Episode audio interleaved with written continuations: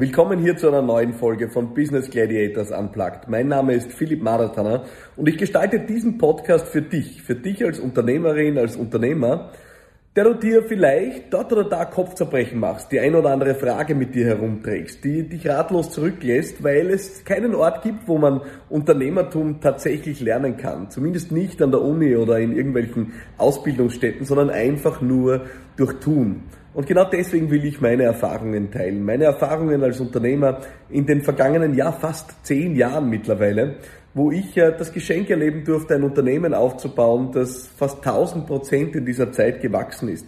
Ein Unternehmen aufzubauen, das heute im Wesentlichen ohne mein Zutun funktioniert. Ich sitze hier, während ich diesen Podcast aufzeichne, in meinem wunderbaren Büro und genieße einen Tag, wo ich ausschließlich am Unternehmen arbeiten darf und nicht im Unternehmen. Diese Arbeit am Unternehmen macht bei mir mittlerweile fast 90 bis 95 Prozent meiner Zeit aus. Und deswegen sprechen wir heute in diesem Podcast über die Frage, wie arbeite ich eigentlich am Unternehmen statt im Unternehmen? Es ist eine Redewendung, die man immer öfter hört, die man immer öfter hört als Anspruch, als ultimatives Ziel, nach dem Unternehmerinnen und Unternehmer streben sollten. Aber was bedeutet das eigentlich? Es bedeutet zunächst, dass wir beginnen zu unterscheiden die Fachkrafttätigkeiten von Unternehmertätigkeiten. Viele von uns haben ihre Unternehmen ja gegründet deswegen, weil sie eine Leidenschaft haben, weil sie eine Passion auch für ihr Handwerk haben. Ich selbst habe mein Unternehmen gegründet, weil ich ja eine Leidenschaft für Kampagnen hatte. Ich war leidenschaftlicher Kampagnenhandwerker.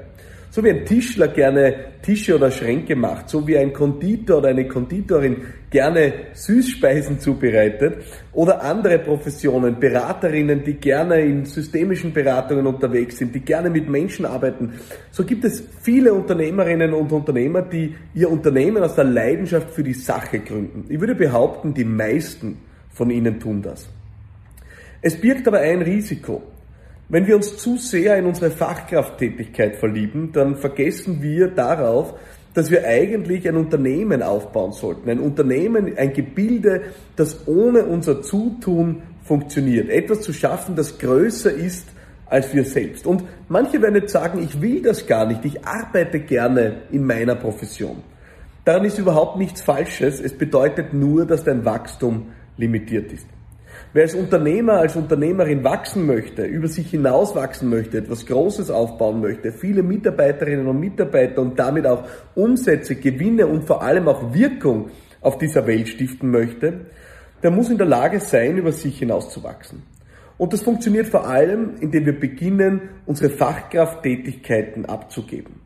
Indem wir vor allem auch mit einer zentralen Erkenntnis beginnen, die für mich persönlich ein Schlüssel in meiner Entwicklung war. Und diese Erkenntnis ist gleichzeitig eine Entscheidung. Sie lautet, ich bin nicht mein Unternehmen. Das bedeutet also zunächst die Distanzierung der eigenen Person, der eigenen Tätigkeit, des eigenen Wissens, der eigenen Fähigkeiten von denen des Unternehmens. Es bedeutet zunächst, das Unternehmen als eigenes Gebilde zu betrachten, als Gebilde, das alleine lebens- und wachstumsfähig sein soll. Genau das ist das Ziel, wenn wir davon sprechen, am Unternehmen zu arbeiten, statt im Unternehmen zu arbeiten. Es bedeutet, dass wir in einem ersten Schritt uns sukzessive damit beschäftigen müssen, Fachkraftaufgaben abzugeben. Das heißt, der erste Schritt am Weg zur Arbeit am Unternehmen ist zwingenderweise, dass du Menschen einstellst, die besser sind als du. Dass du Menschen einstellst, die ihr Handwerk besser beherrschen als du. Menschen, zu denen du in fachlicher Hinsicht aufschauen kannst.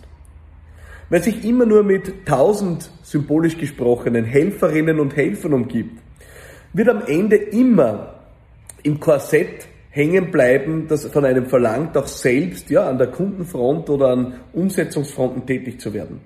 Erst wenn du es schaffst, dein Ego zu überwinden, Menschen einzustellen, die besser sind als du, dann wirst du dich ja auch ruhigen Gewissens zurücklehnen können und Fachkraftaufgaben an diese Menschen abgeben können. Das heißt, der erste entscheidende Schritt ist, Menschen einzustellen, die besser sind als du. Der zweite Schritt ist, du musst deine Kommunikation dahingehend ändern, dass du beginnst, ein System oder eine Marke zu verkaufen, anstatt dich oder deine Person und deine Fähigkeiten zu verkaufen. Das ist ein entscheidender Schritt auch im Mindset. Was steht hier im Angebot in deinem Unternehmen? Bist es du mit deinen Fähigkeiten und Fertigkeiten, mit deiner Exzellenz und deiner Reputation? Oder ist es ein System, eine Methode, ein Zugang, ein, ja, ein Rezept, wenn du so willst, ja, mit dem äh, du hier auf dem Markt präsent bist, oder eine Marke? Du kannst dir das etwa so vorstellen wie McDonald's. Wäre Ray Kroc damals, einer der Gründer von McDonald's, äh, so gewesen, dass er gesagt hätte, ich möchte dieses Unternehmen dadurch prägen, dass ich selbst den besten Burger produziere, dann hätte er es wahrscheinlich nicht über drei oder vier Filialen hinausgeschafft. Aber er hat sich dazu entschieden, ein System zu schaffen, Standards zu etablieren, die am Ende auch den Wert des Unternehmens darstellen. Ganz anders tun das Unternehmen, die etwas starke Marken etablieren. Unternehmen, die über eine starke Marke am Markt präsent sind, die letztlich gekauft wird. Auch hier wird nicht die Exzellenz des Einzelnen gekauft, sondern die Marke und was man damit verbindet. Das heißt, der Shift in der Kommunikation verlangt von dir einen Schritt zurückzutreten, um nicht deine eigene Exzellenz in den Vordergrund zu stellen, sondern entweder ein System auf der einen Seite oder eine Marke auf der anderen Seite. Natürlich kann es auch beides sein. Im dritten Schritt, um in die Arbeit am Unternehmen zu kommen, musst du damit beginnen, Standards, Prozesse und Systeme in deinem Unternehmen zu etablieren. Das heißt, notwendig, wenn du dich aus dem Unternehmen, aus der Arbeit im Unternehmen herausziehst, ist natürlich, dass du dein Team mit ganz klaren Standards, Erwartungen und Prozessen zurücklässt, die sicherstellen, dass es in deinem Sinne oder vor allem, und das ist noch wichtiger, im Sinne der Kundinnen und Kunden weiterläuft. Manchmal sind das ganz starr und ganz konkret definierte Prozesse. Das ist in manchen Unternehmen und Branchen notwendig. Manchmal sind es aber auch nur ganz starke Werte im Unternehmen. Du kannst hier wirklich unterscheiden, welche Strategie du wählst.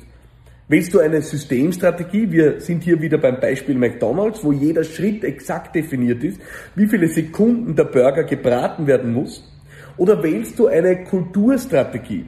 Eine Kulturstrategie, wie sie viele moderne Unternehmen aller Google äh, und Silicon Valley Unternehmen auch praktizieren, die starke Werte vorgeben und im Rahmen dieser Werte ihrem Team den Freiraum lassen, wie sie zum Ziel kommen.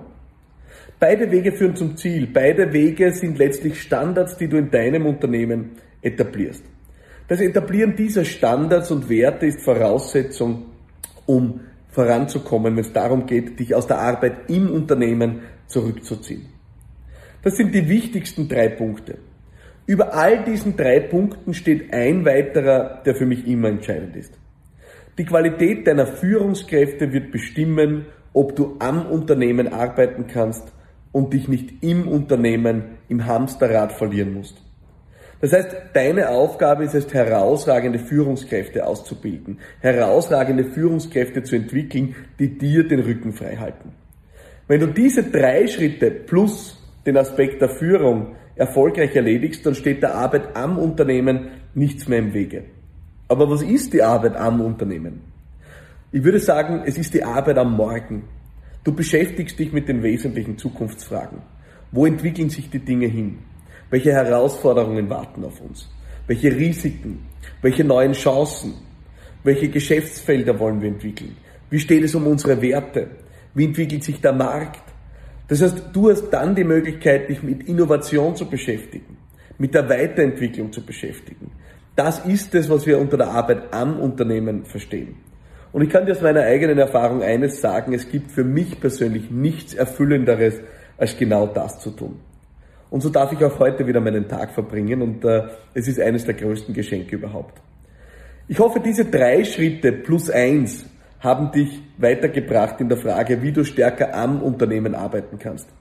Es ist eine Grundsatzentscheidung, die du für dich treffen musst, ob du diesen Weg gehen möchtest. Es ist nichts Falsches daran, als Fachkraft zu arbeiten, es limitiert nur dein Wachstum, es hat also eine Konsequenz. Wie auch immer du dich entscheidest, ich wünsche dir viel Erfolg dabei und freue mich sehr, wenn du mit mir gemeinsam weiter dran bleibst, hier bei Business Gladiators Unplugged. Jede Woche neue Folgen rund um Fragen, die Unternehmerinnen und Unternehmer bewegen. Ich freue mich sehr, wenn du dabei bleibst, wenn du dich registrierst auf meiner Website philippmarathoner.com slash podcast, um Premium-Zugang zu erhalten, auch zu mir. oder den Podcast einfach auf einer der wesentlichen Plattformen abonnierst.